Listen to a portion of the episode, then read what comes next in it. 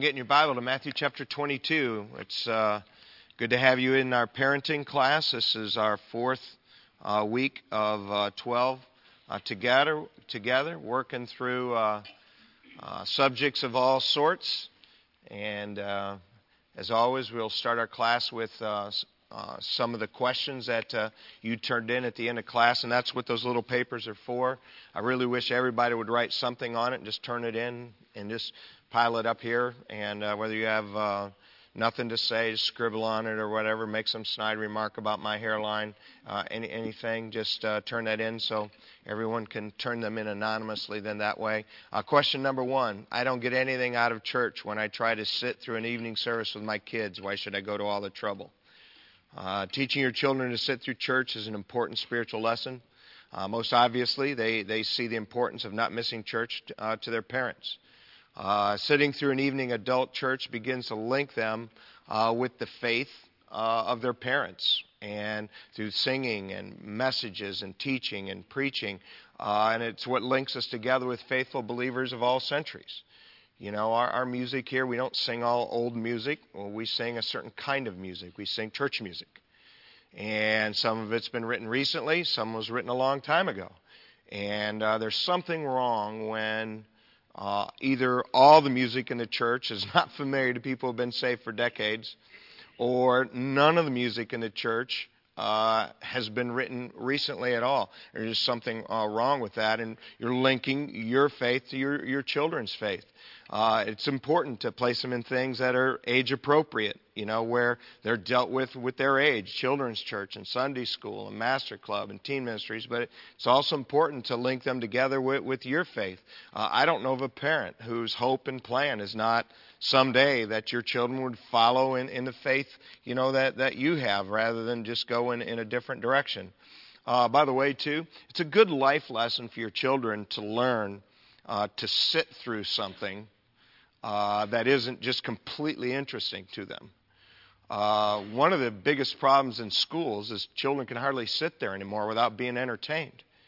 And uh, sitting and listening, it's a life skill. I get that it's difficult uh, for some kids to do that, but you know, it's a life skill. It's a life skill to be able to sit still and listen and and pay attention. And, and that's just one of the places you can teach them. Come up with some uh, strategies that are age appropriate for them. Uh, when our kids were little, we had uh, some coloring books that they could only use when uh, they were in church. Uh, we didn't let them use them until the sermon started. Uh, they would have separate markers or crayons or anything that were special that they could only use at that time. There's a lot of things you can wisely do to make that time special for them. Um, on the way home, always ask them, name one thing that you learned. You know, and if they just get one thing, I mean, if, if you took one thing home from every time you came to church, that'd be a success. And uh, you know what? Reward them for, for listening. And um, that, you know, just don't pretend like they're adults, but don't pretend like it doesn't matter either. This combination of positive and negative reinforcement is a powerful uh, thing. Question number two How can parents properly and convincingly counter legitimate scientific arguments against biblical events? Uh, first thing you need to understand there are no legitimate scientific arguments against biblical events. Uh, there are reasonable scientific and historic answers to any objection that people have to the Bible or to Christianity or to those things. Sadly, I mean, most people, they don't take the time to inform themselves. Uh, in our bookstore, there are apologetic books on every subject you can uh, name, from the creation uh, all the way up to the resurrection of Jesus, and reasonable, uh, scientific, historic answers to those things. But in the end, um, it's always going to boil down to who do you believe. I mean, you're going to always have to make a faith choice. But, but don't just assume that because you're the kind of Christian who doesn't need answers for some of those things, that your children are not the kind of people who need answers to those things. Uh, I'm a why person uh, from this big up. I mean, whatever you ask me to do, why? And, uh, you know, because I said so, a lot of times is the end result.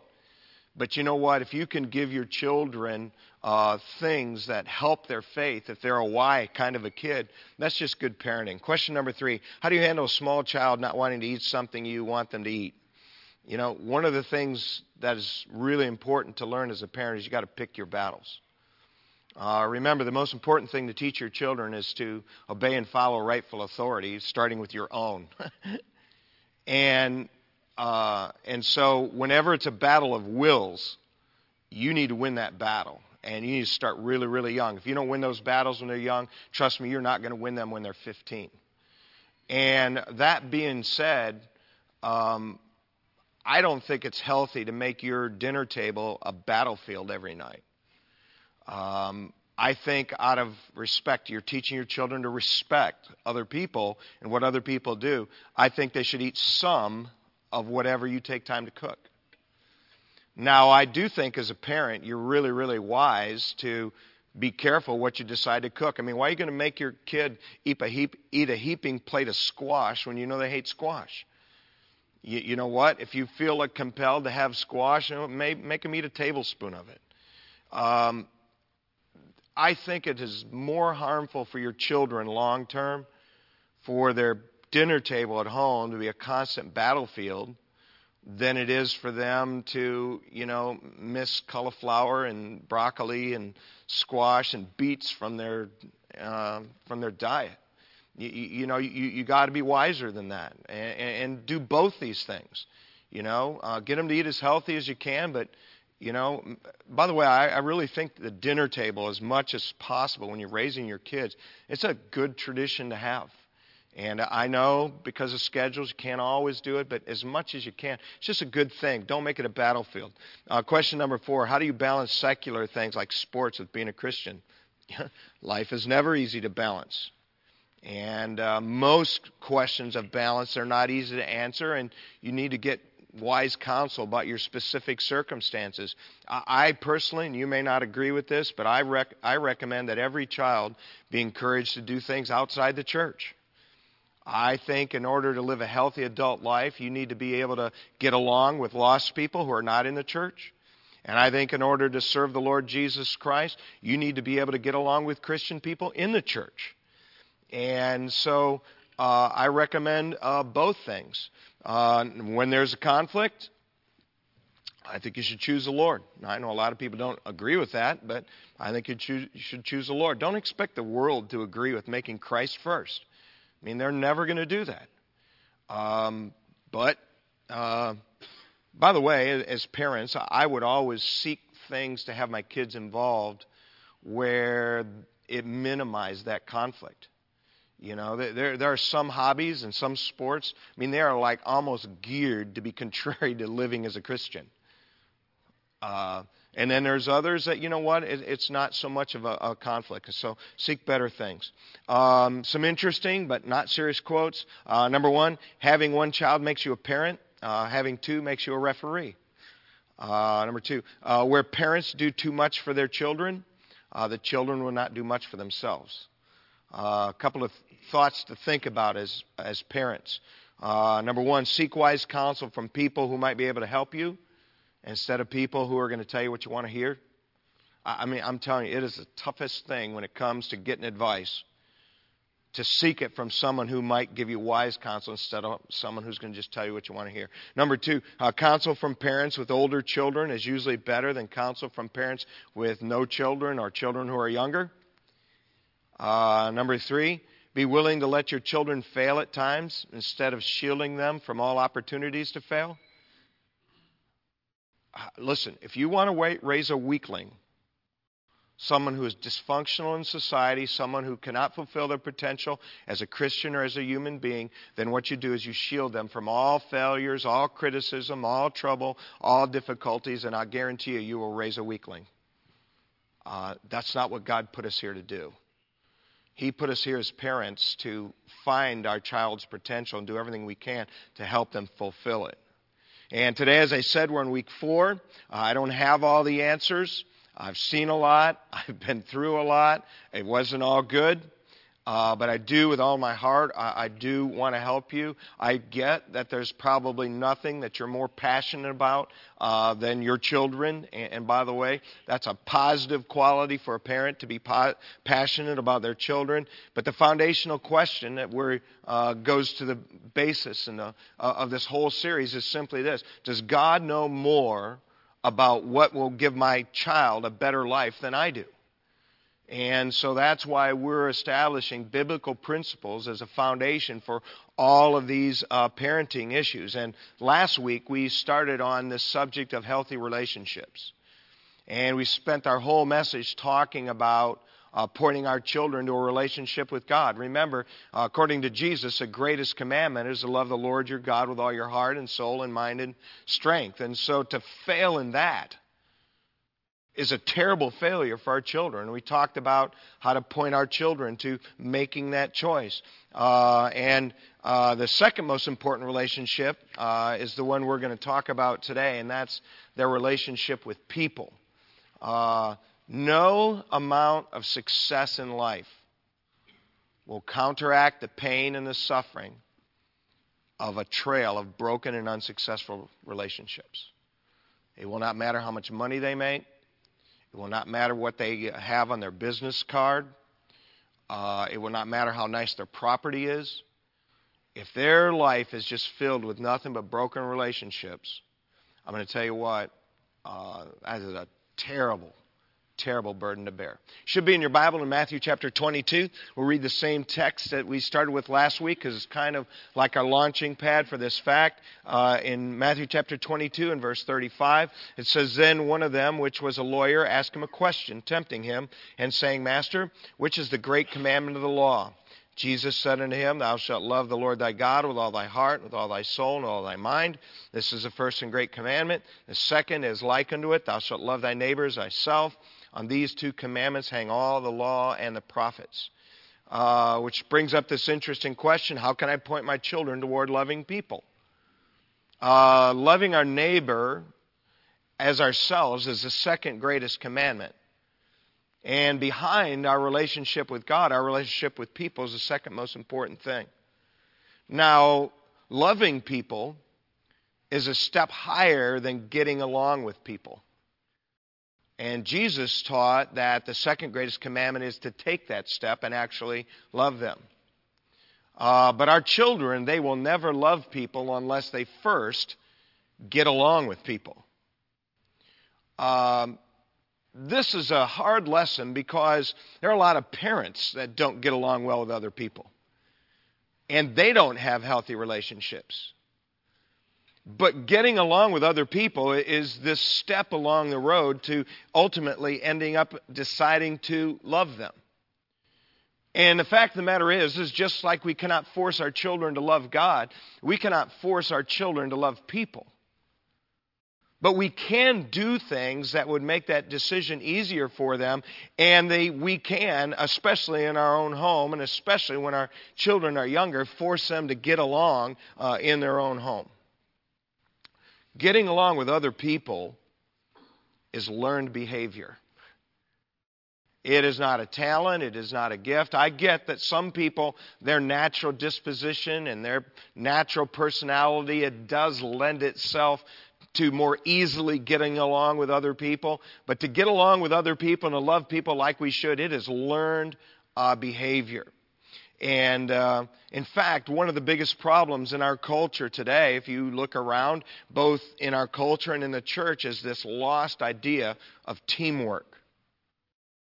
And in a world where children, so much of their time and is spent on electronic devices, whether it's the television or the internet or games or something on their phone, we shouldn't be surprised that our children have more and more difficulty getting along with other people.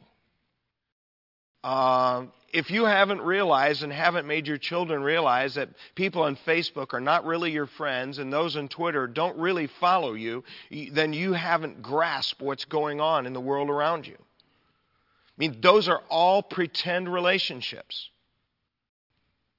I didn't say don't be on those things, but those are not real relationships. In fact, the matter is, is that everybody here, including myself, has struggled from time to time getting along with others, and we've felt the pain from that struggle. Sometimes that pain comes from uh, the way we were in our own home and the way our parents handled us. Sometimes it comes from a spouse. Sometimes it's come from children. Sometimes friends, neighbors, people in the church. And it started all kinds of ways. There's people in this room, and you have no idea how to get along with other people because your parents didn't get along. And they didn't teach you to get along with brothers and sisters. And then, to top that off, you started out in that environment, and then you never bothered to learn yourself. You just decided, well, even though I'm in this environment, it's all I know. I'm not going to try to figure out what I need to do. And, and I'm just saying that that's got to stop. You know, it's a wonderful thing to just say, do you know what? Some of these things that I started with in life, I am not going to pass on to my children. Um, one of the great things my dad did, my dad, his dad was an alcoholic, and he beat my grandmother. And that stopped when my dad was 15. He was a boxer, and he stood between my grandmother and my grandfather and said, It stops today, and you're going to have to go through me to get it with him. He was drunk. My dad had to fight and beat up his own dad. I thank God that despite a lot of the ills in my home as a child, my dad did not drink, my dad did not beat my mother. He decided it was going to stop with him. And, and it's a wonderful thing if you and I get to the place to say, you know what, I recognize this and this and this that was bad about the way I come up, and this and this and this is good, but this bad stuff, it's stopping with me. And of course, when it comes to getting along with other people, like so many things in life, when we teach our children that, it begins with them observing us. I you know, didn't grow up in a Christian home. I've been amazed now that I've been a Christian for 34 years at the way some husbands and wives treat each other. I'm just amazed. I am amazed at the way uh, some Christian people treat other Christian people. I don't get it. You know, healthy ministry and healthy life does have as its foundation good doctrine. But you know what? Good doctrine is not an excuse to mistreat anybody. And one of the reasons that God placed human babies with their parents for 18 to 25 years is our example. Listen, they're watching how we handle ourselves when we're tired and busy. They're watching our example when we treat, how we handle people that we deem to be less important. They're watching our example as we treat our spouse when we disagree. They're watching our example in how we treat our neighbors. They're watching our example as they listen to us interact with pastors, deacons, ministry leaders, and teachers in the church. They're watching our example as we respond to other people who teach and lead our children in other areas of life. They're watching how we treat minorities. They're watching how we treat the elderly. They're watching how we treat the sick. They're watching how we treat the weak. They're watching how we treat our own parents. They're watching how we respond when we're wrong. Listen, there is not a perfect parent other than God our Father. And our children watch what we do when we're wrong. I hope you're not the kind of person who never apologizes, who never admits you're wrong. What a terrible legacy to plant in their heart. We can and should force them to get along with the people in their life because this is the first step toward loving other people. There's a story told about a, a little boy. He was sitting in the front steps. Uh, his dad came home, pulled in the driveway. The little boy had his face cradled in his hands. He was really troubled. He was really upset. His dad came home, sat down next to him, said, What's wrong? The little boy looked at his dad and said, Well, just between us, Dad, I'm having trouble getting along with your wife, too. I mean, we need to teach our children by our example how to get along with other people. That's our first teacher, which brings up the interesting question how can I teach my children to get along with other people? There's some key qualities to this. Go back in your Bible to Proverbs 16. You may or may not agree with this, but Uh, this verse here to me is a great foundational principle when it comes to getting along with other people in life. In fact, it's just a great life principle. If this isn't underlined or highlighted in your Bible, I hope you would do that so that when you regularly read through Proverbs, this will just stick out and, and jump out at you. Uh, Proverbs chapter 16, verse 32. 1632 He that is slow to anger is better than the mighty. He that ruleth his spirit than he that taketh a city. You're better to be slow to anger than to be a very powerful person. You're better to have control of your spirit, your attitude, than to be somebody who gets a great military victory over a city. And by the way, that, when this was written, that was a big deal. Here's the first thing to teach them when it comes to getting along. Number one, teach them to control themselves. in fact, force them to do so in an age appropriate way. Like I said, I, I believe learning self control is one of the three or four most important things we teach our children. Uh, like with this verse, start with controlling expressions of their temper. Listen, everybody gets angry. Did you know some people get angry, and when they get angry, uh, they stab people or shoot people? Now, there's nobody in this class that thinks that's an acceptable expression of anger. And so, because it's not an acceptable expression of anger, when you get angry, you don't get a knife or you don't get your gun. But because we have other things on our list that are acceptable expressions of our anger, we break those out when we're angry. We need to learn self control of our temper. Don't think that children who never learn to not blow their stack are going to suddenly control themselves after they walk down a marriage aisle. Uh, again, you can be under control 99.9% of the time. And what happens in that 0.1% of the time, you can end up in jail, you can destroy your spouse, you can hurt your children. And it really boils down to self control of our temper. There have been a lot of people hurt and destroyed by violent and angry uh, outbursts, and the likelihood is, is that didn't start as an adult. That went on when they were a child, and it was never properly handled. Probably started with some kid throwing a temper tantrum. There's an old uh, uh, America's Funniest Videos video. It makes me laugh every time I think about it. And this mom is videoing this kid, and this kid's little enough, doesn't get what it means to be videoed. And so this kid throws himself down on the floor. He's ah! The mom walks away, goes in the other room. Uh, she's got the camera going. He gets up, walks in front of the mom, throws himself down. Ah! She goes into the other room with the camera. He gets up, walks in, throws himself down. Listen, self control is a choice, it is learned behavior. Uh, there are probably adults here this morning, and you still try to manipulate your spouse and your kids by losing your temper. That's terrible. Uh, not only control of self control of temper, how about self control of the way and what and how they communicate? Yelling responses, walking away from a discussion without a word. Listen, if you're getting angry, it is perfectly acceptable to say, you know what? Uh, I don't want to get angry here. I, I need to walk away for a few minutes. Please let me walk away. It, it'll change our house. How about saying things you don't mean in an argument? I mean, I mean, there's parents everywhere, and your children, when they get angry, say something like, I hate you, and you don't do a thing about it.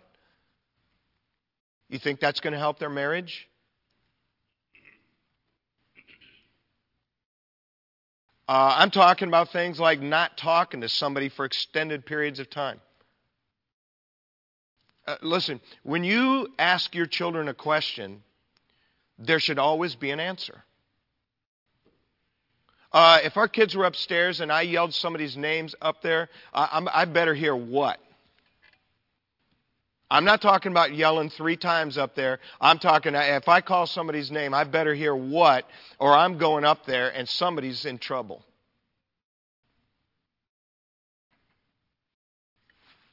That's respectful.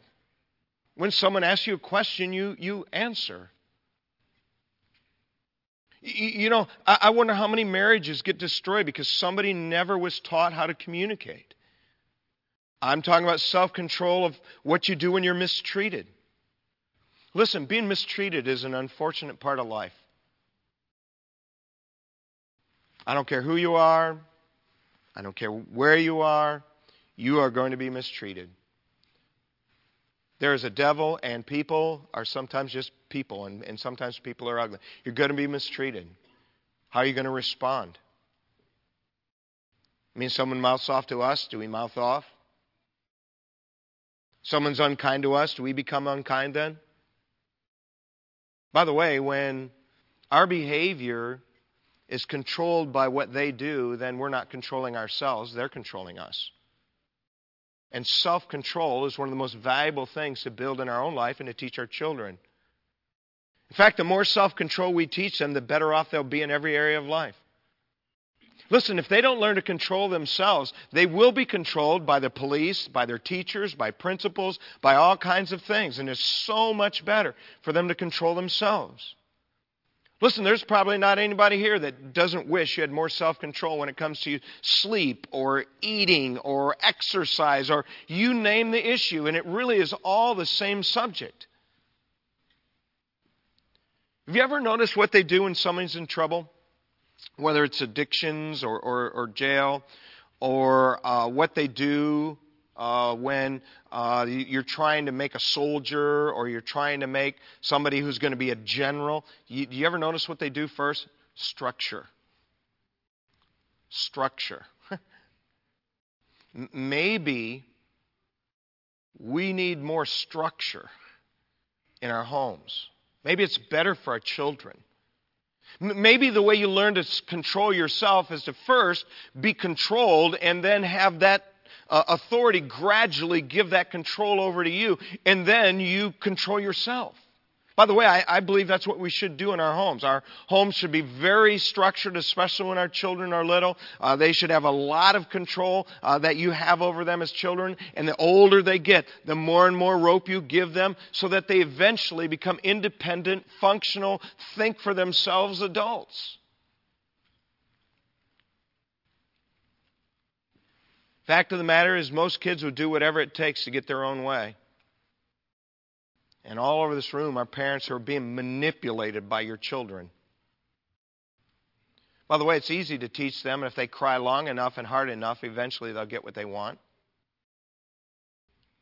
It's easy to teach them, if they ask often enough and whine enough, they'll get what they want and all over this room are products of somebody who grew up with that philosophy, and that's the way you handle your marriage. You whine and you whine and you whine and you whine and you whine and you whine and you whine and you whine and you whine and you whine and you whine and you whine and you whine and you whine and you whine and you get what you want.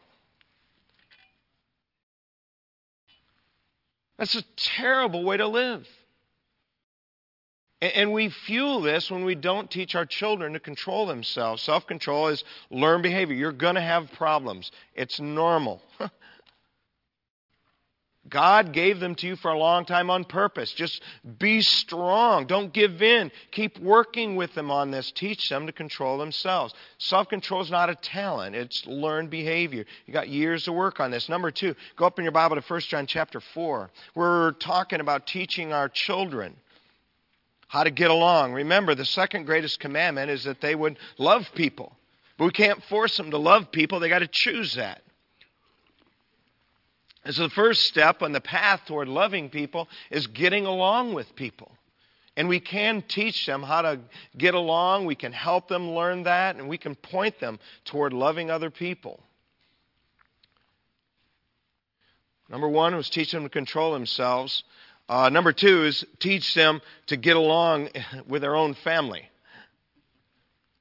Uh, First John chapter 4, verse 20 says, If a man say, I love God, hateth his brother, he's a liar. He that loveth not his brother whom he hath seen, how can he love God whom he hath not seen? This commandment have we from him that he who loveth God love his brother also. Now, certainly this probably first applies to in the church where we're brothers and sisters in Christ, but it also applies in our own home. It kind of almost seems shocking to us that brotherly love is set forth as an example of healthy love. And we had three boys.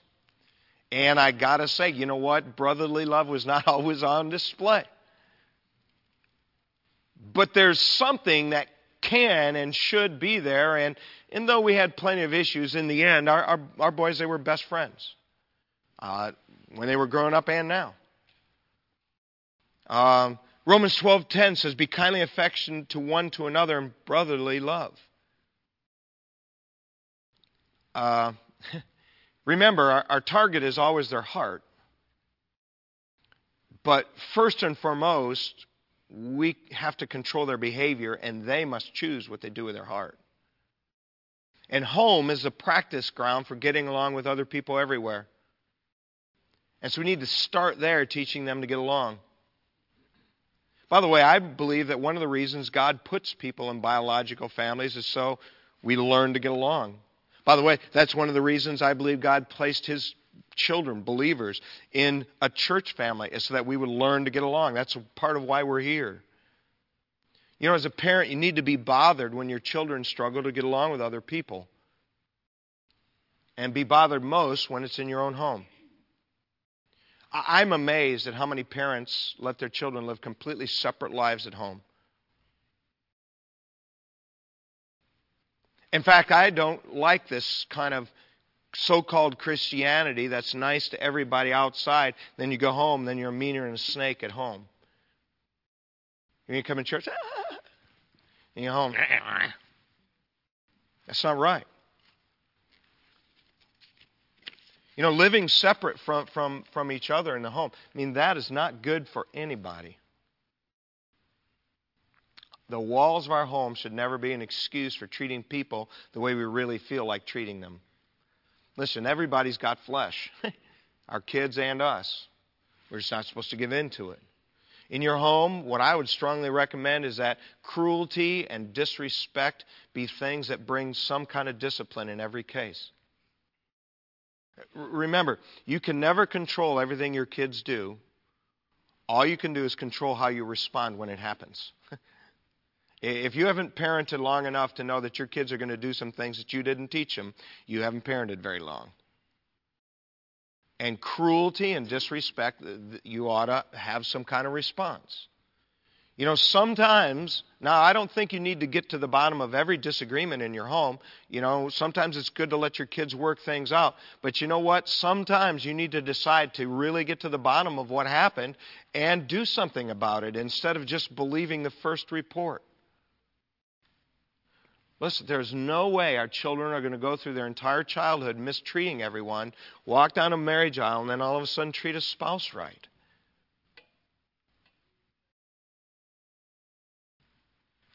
Kids are always going to have problems getting along. That's normal. Just don't let it go and keep working with them on this. In fact, I would be highly surprised if you parent for very long and you don't have some serious disagreements in your house. I mean, we could tell some stories uh, about some serious disagreements. Now, fortunately, uh, we never had any fistfights or anything like that. And I mean, I know that happens in some houses, but we didn't have that. We had plenty of other stuff. I mean, stuff happens, but it's our job to, to do something about it. Um, sibling rivalry, rivalry is as old as siblings the very first two brothers disagreed so strongly about religion that one killed the other one. I mean, that's without the influence of any lousy culture, any bad friends. I mean, that is just from the human heart. They're going to disagree about what's on television, uh, whose clothes are, are this, who sits in the uh, passenger side, who rides up front. You, you know what? Just work through that stuff. Uh, you can help them. Don't pick favorites. Uh, if you have more than one child, there are going to be natural dispositions that your children have that are easier for you to get along than others. You, you can't help that. What you can help is that you don't ever express that. I mean, we don't have time to turn there, but if we studied what happened with Isaac and Rebekah and the fact that each of them had a favorite, it caused, uh, fueled the rivalry between uh, Isaac or uh, Jacob and Esau, and in the end, divided them for their whole life. Is that what you want? We need to battle this. Minimize the sibling rivalry by the way you handle them. Make them teammates when you can. Don't always have them be competitors. When they compete, don't always let them compete just in the thing where the one kid always wins. Have them compete in, uh, when they do compete in, in things where some of the others. But, by the way, as a parent, don't hate all competition. If you're one of these parents, well, I don't want to keep score, there's no winners and losers. Listen, what a dopey way to prepare somebody for life. You know what? It's okay to lose sometimes, it's a part of life. Just like being a gracious winner is a part of life. Teach them all those things. As I mentioned to you before, when things were no consequence issues, we had our boys, they would first play odd man. You know, one or a two, that gets one guy out, and then the last two guys would play paper, rocks, and scissors. Everything was just quickly decided. I want the front, I want the front, I want the front. It was done. Very simple. Now, some things have bigger consequences. You need to have them take turns. You say, I can't remember. They will remember. Verbally appreciate and speak highly of the strong characteristics of the other child. It's how you teach them to respect their sibling. You know what? When one of our kids would come to us with some legitimate issue with his brothers, and by the way, there's legitimate issues. I mean, everybody has weaknesses, everybody does dumb stuff. You know, when they would bring that up, and you'd say, okay, yeah, you know what, that is one of his weaknesses, and we're hoping he's working to do that, but you know, you have this weakness, and we hope you work on that. You're, you're just teaching them how to get along.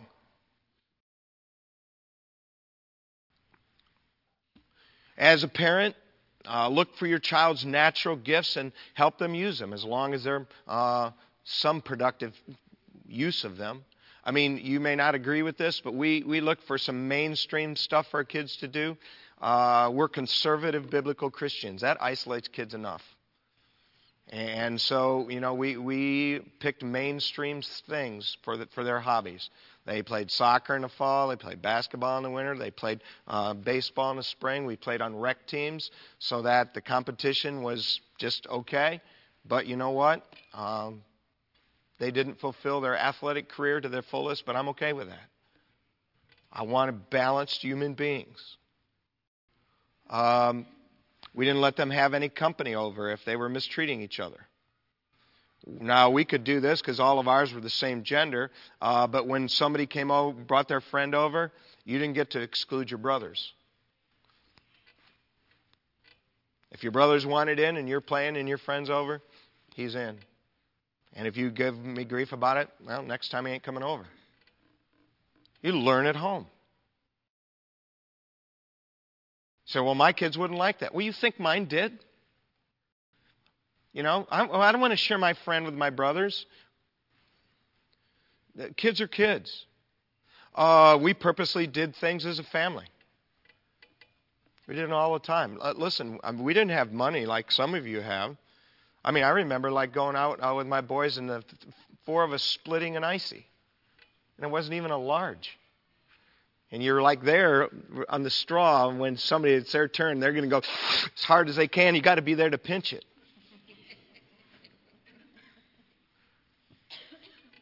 Do stuff together.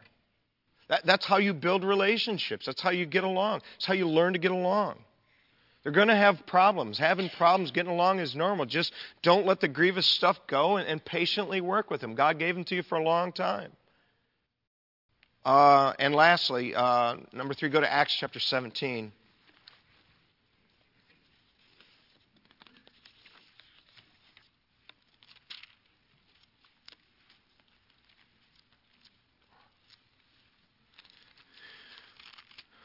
Here's number three. Teach them uh, force them to respect people who are different from them. Acts chapter 17, verse 24, Paul's preaching said, God that made the world and all things therein, seeing that he is the Lord of heaven and earth, dwelleth not in temples made with hands, neither is worshipped with men's hands as though he needed anything, seeing he giveth to all life and breath and all things, hath made of one blood all nations of men for to dwell on all the face of the earth. Did you see that? God made all men and all nations of one blood. Uh, all races descend from Adam and Eve. We are one blood. There's really only one race, that's the human race. God manifested his love toward all people, for God so loved the world. and part of being godly, part of being like God, then, is to find love for all sorts of people. Not just people of all races. I'm talking about people who have beauty and lack thereof, people who have talent and lack thereof, people who have abilities and lack thereof, people uh, who are different from us. Our children need to learn to get along with more than just their family. Listen, it starts with your family, it just doesn't stop there. I mean, the fact the matter is, is that most of us here, you know what? You're not going to be able to educate and employ your children for the rest of their life. They're going to have to learn to get along with other people, which means you're going to have to give them opportunities to be around other people. If they can't get along with anybody but adults when they're a child and anybody but their family, they're going to have trouble in their life. So we need to teach them to get along with more than that.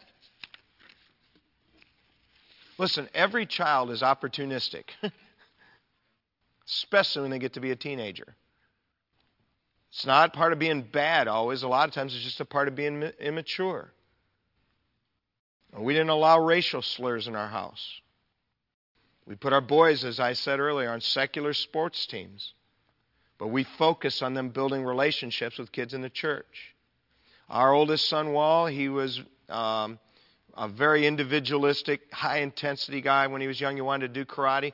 We didn't let him because he didn't need to do something individualistic and feed something that was his weakness. He needed to be on a team sport to feed something that was better for him. Uh, we didn't let our kids do things like skateboarding. Say why? Mm, because that culture generally is not a very godly culture. So when they would borrow a skateboard, you know, I mean, I didn't say don't have a skateboard. I said, ah, it's too bad you're not as good as that. As you know. Listen, you, if you're not smarter than your eight-year-old and, and wiser, I mean, why are you there? I mean, what you compliment and, and encourage them is what they're going to be most inclined to. And I've got to stop there. Uh, you're going to have problems. It's normal. Teach your kids to get along because it is the road uh, to loving one another, which is the second greatest commandment. And uh, fill out a question, put something on the paper, and uh, just put it in a pile up here. I'll get them later. And uh, God bless you. Next week we'll start on something else.